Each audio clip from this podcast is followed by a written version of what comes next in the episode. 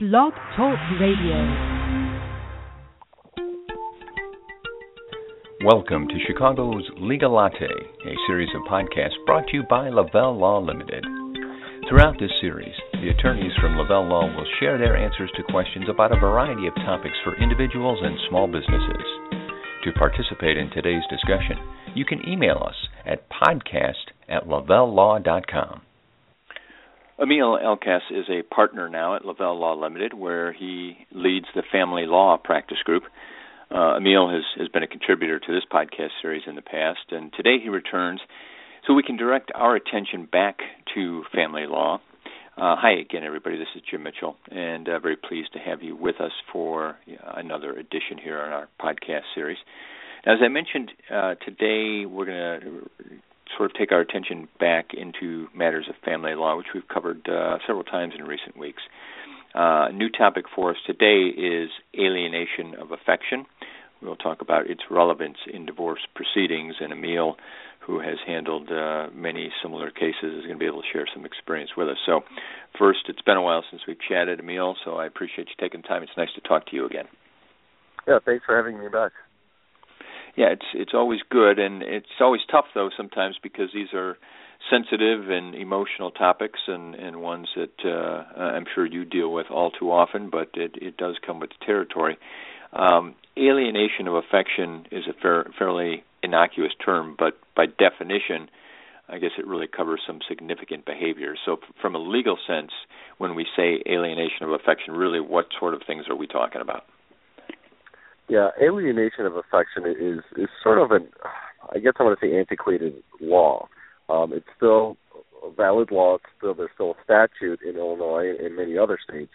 What alienation of affection is uh, usually comes about, or, or excuse me, it always comes about when there is uh, infidelity involved in a in, in a divorce proceeding. It, it usually comes out in a divorce proceeding where one spouse is having an affair or has a girlfriend or boyfriend um, during the pendency of a divorce. And if if and when that occurs, the, spouse, the, I guess I'm going to call them the innocent spouse, uh, has a cause of action that can file a legitimate, real civil lawsuit against the boyfriend or girlfriend of the spouse that they're divorcing. Interesting. Okay. Now, when we've talked in, about divorce in the past, we, we know that uh, finances can be an issue. We know that incompatibility, so many other things can lead to a divorce. Is this something that you have seen on a fairly regular basis? Uh, yes, it, it comes up quite often when it's been exposed that one party has this uh, other relationship with this other person outside the marriage, and you know, based on more emotional reasons, the innocent spouse will seek to either drag this other person into the divorce itself, which they can do, um, or file a separate lawsuit, something completely separate from the divorce, wherein the defendant in that case is not the spouse, it's the the paramour, the boyfriend, the girlfriend that has um, you know started this new relationship with the soon-to-be ex-spouse. And so what they can do is um, you can win money damages. So you can be successful just like any other civil lawsuit um, if, if you can prove certain elements. Um, and it's it's a pretty tough hill to climb to meet the burden. There are three elements that we can discuss, uh, but if, if if the innocent spouse can prove all three, um, they're entitled to, to money damages from the girlfriend or boyfriend. Interesting. Yeah, and uh, and um, I, I think uh, one of the things that that would come to mind immediately, as you just mentioned, is you know being able to prove this. I'm sure that uh, you know suspicion can run rampant in, in many situations, but what exactly does the court need to see to to file, you know to support a claim like this? So, in a divorce proceeding, when you have a, a, a situation like this where there's infidelity, you can recover the cost from your spouse on any expenditures that they've made on this boyfriend or girlfriend. Like for example, if they've spent money on hotel rooms, gifts, vacations, things like that, that that requires to be reimbursed back to the marital estate. This is hmm. something completely different. You're actually suing this other person uh, for money damages, and the first element that you have to prove is that your spouse was in fact still in love with you when this relationship occurred, and that's usually the toughest burden to meet is to show that spouse's actions or affections towards this other person weren't done voluntarily.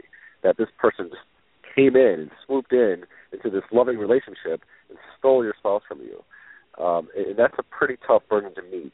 Uh, mm-hmm. But it's not impossible, and people have done it.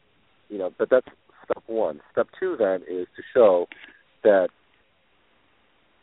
the the the, the reason this person fell in love with you is because of these actions by this paramour. That this person had intent.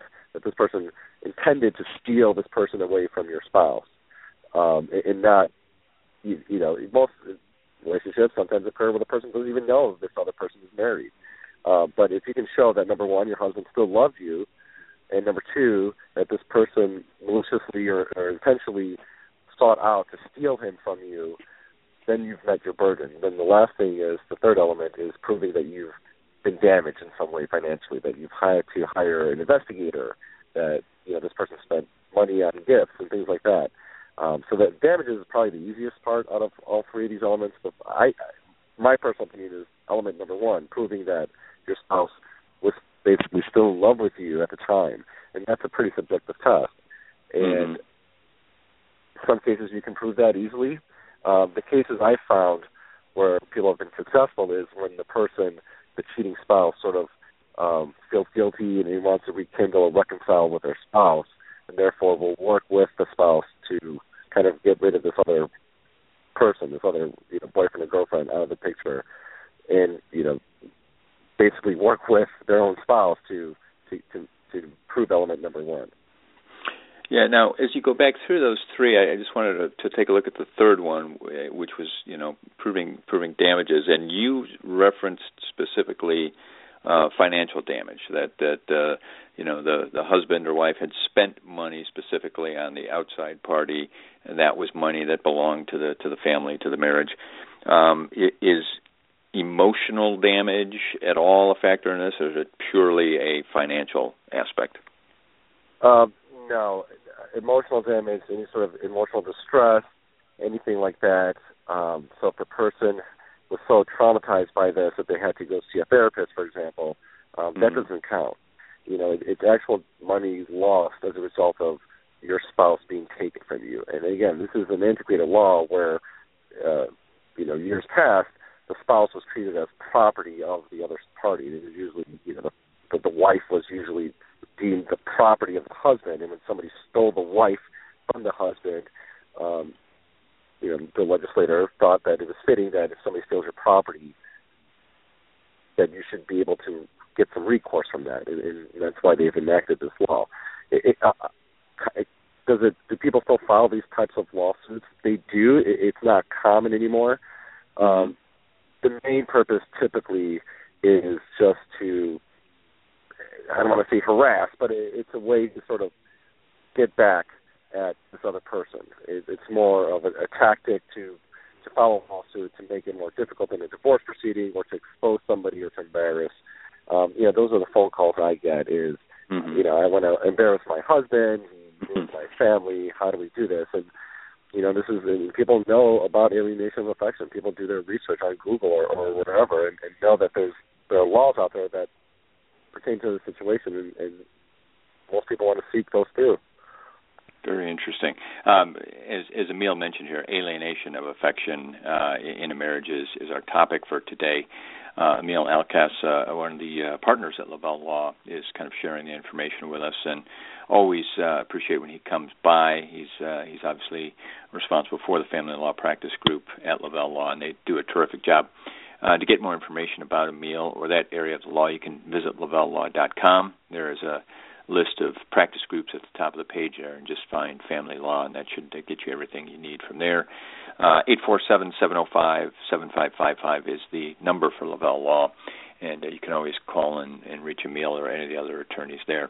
Um, let's take a look at the other side of this, Amil. Is there a defense that um, someone who is has this suit brought against them can can rely on? What what is their approach?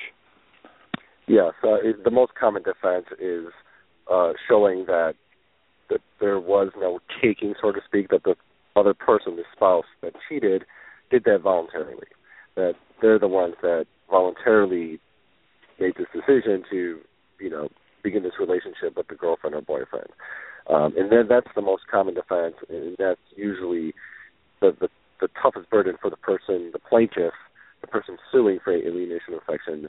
Um, and that's why I talked about meeting step one, or that first element of proving that there was an actual loving relationship between husband and wife, that this other person came in and swooped, you know, one of the spouses mm-hmm. off their feet and just took their relationship and their love from their spouse and directed it towards themselves. Um, so, you know, the, the spouse that cheated, uh, if if the, the most elementary, the most basic defense, and it's very successful, is that they enacted on this voluntarily, that there was no coercion or any sort of other influences that caused this other than them just voluntarily moving on from one relationship to another. And just to clarify we've got a couple minutes left because this this really is very interesting. Um, the the lawsuit that we're referring to would would be filed by the uh, spouse who has been harmed in the relationship against the the outside the third party um, person. If there is a judgment or a finding for them if if they are successful in this case does that then at all influence a separate divorce proceeding? I mean can can this be found and used as um, some sort of uh, contribution to a claim of divorce then once that happens um, it could be. You know, typically, these are um, filed during the pendency of a divorce. Uh, okay. Those that's the most common way I've seen them done. Um, some don't. You know, in the cases where the parties have reconciled and there isn't a divorce proceeding, but there's still this desire to go after the the, the paramour. Um, you know, the, you, you have those connections. But again, the judgment, if if the plaintiff is successful and they're awarded a judgment for for the actual money damages that they've incurred as a result of this, it would be against the paramour only. So, mm-hmm. um, you know, the, the the husband, the cheating husband or cheating wife, would not be named as a defendant. It, it's simply uh, the innocent spouse or the spouse that's been harmed. That, that's the plaintiff. And the defendant is always this other other person, this this paramour. And is the amount then does that is that specific to something that they can prove? As you mentioned, uh, you know, trips, gifts, jewelry, whatever it might be. There's there's sort of a record on credit cards or things that are found elsewhere, and if it's uh, you know uh, five thousand dollars that has been spent, that that's what the judgment would be, or is there some other template that a Correct. judge might use? No, so there aren't any like damages for punishing the person. So there aren't any punitive damages. It's actual okay. damages lost. So yes, the the money that the five thousand dollar uh, withdrawal from the bank that was used to purchase a ring that would be recovered um, if the spouse had to hire a private investigator to follow the couple for months and months just to get evidence. That's also recoverable. But uh, emotional damages are not recoverable, and, and punitive damages, and those are damages that are uh, cause to sort of deter somebody from doing a bad act or punishing them, those are not allowed either. Okay. Uh, well, very informative, um, and we've we've sort of grabbed Amil here uh, in in between uh, stops for him today, so we're going to let him go. Thanks very much to Amil Alkass for being here and sharing the information with us today. It's always good when uh, Amil stops by because we get some great conversation, and uh, the, the thing I like is we always learn a little bit uh, about uh, different aspect of the law. So, uh, thanks to him for being here with us today. Again, LavelleLaw.com, great place to go to get information on any of your legal needs, including those in the family law realm. Uh, and uh, of course, blogtalkradio.com right here. This is where you'll find our past podcasts along with LavelleLaw.com and iTunes. Uh, plenty there for you to listen to. We're available every Tuesday at 4 o'clock Central for a live conversation, and then everything gets archived on one of those three sites. So we hope you'll take a chance and listen on uh, any number of occasions. Thanks very much. Thank you for joining us for this edition of Chicago's Legal Latte. If you have any questions or topics for a future episode, please call Lavelle Law Limited at 847 705 7555 or email us at podcast at lavellelaw.com.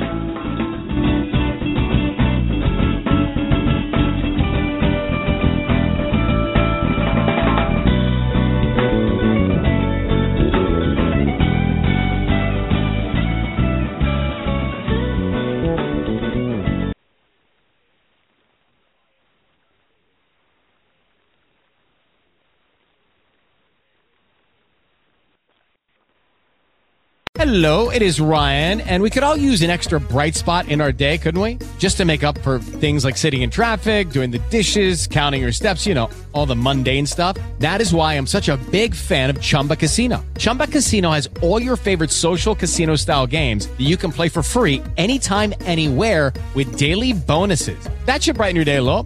Actually, a lot. So sign up now at chumbacasino.com. That's chumbacasino.com. No purchase necessary. Group. Void were prohibited by law. See terms and conditions. 18 plus.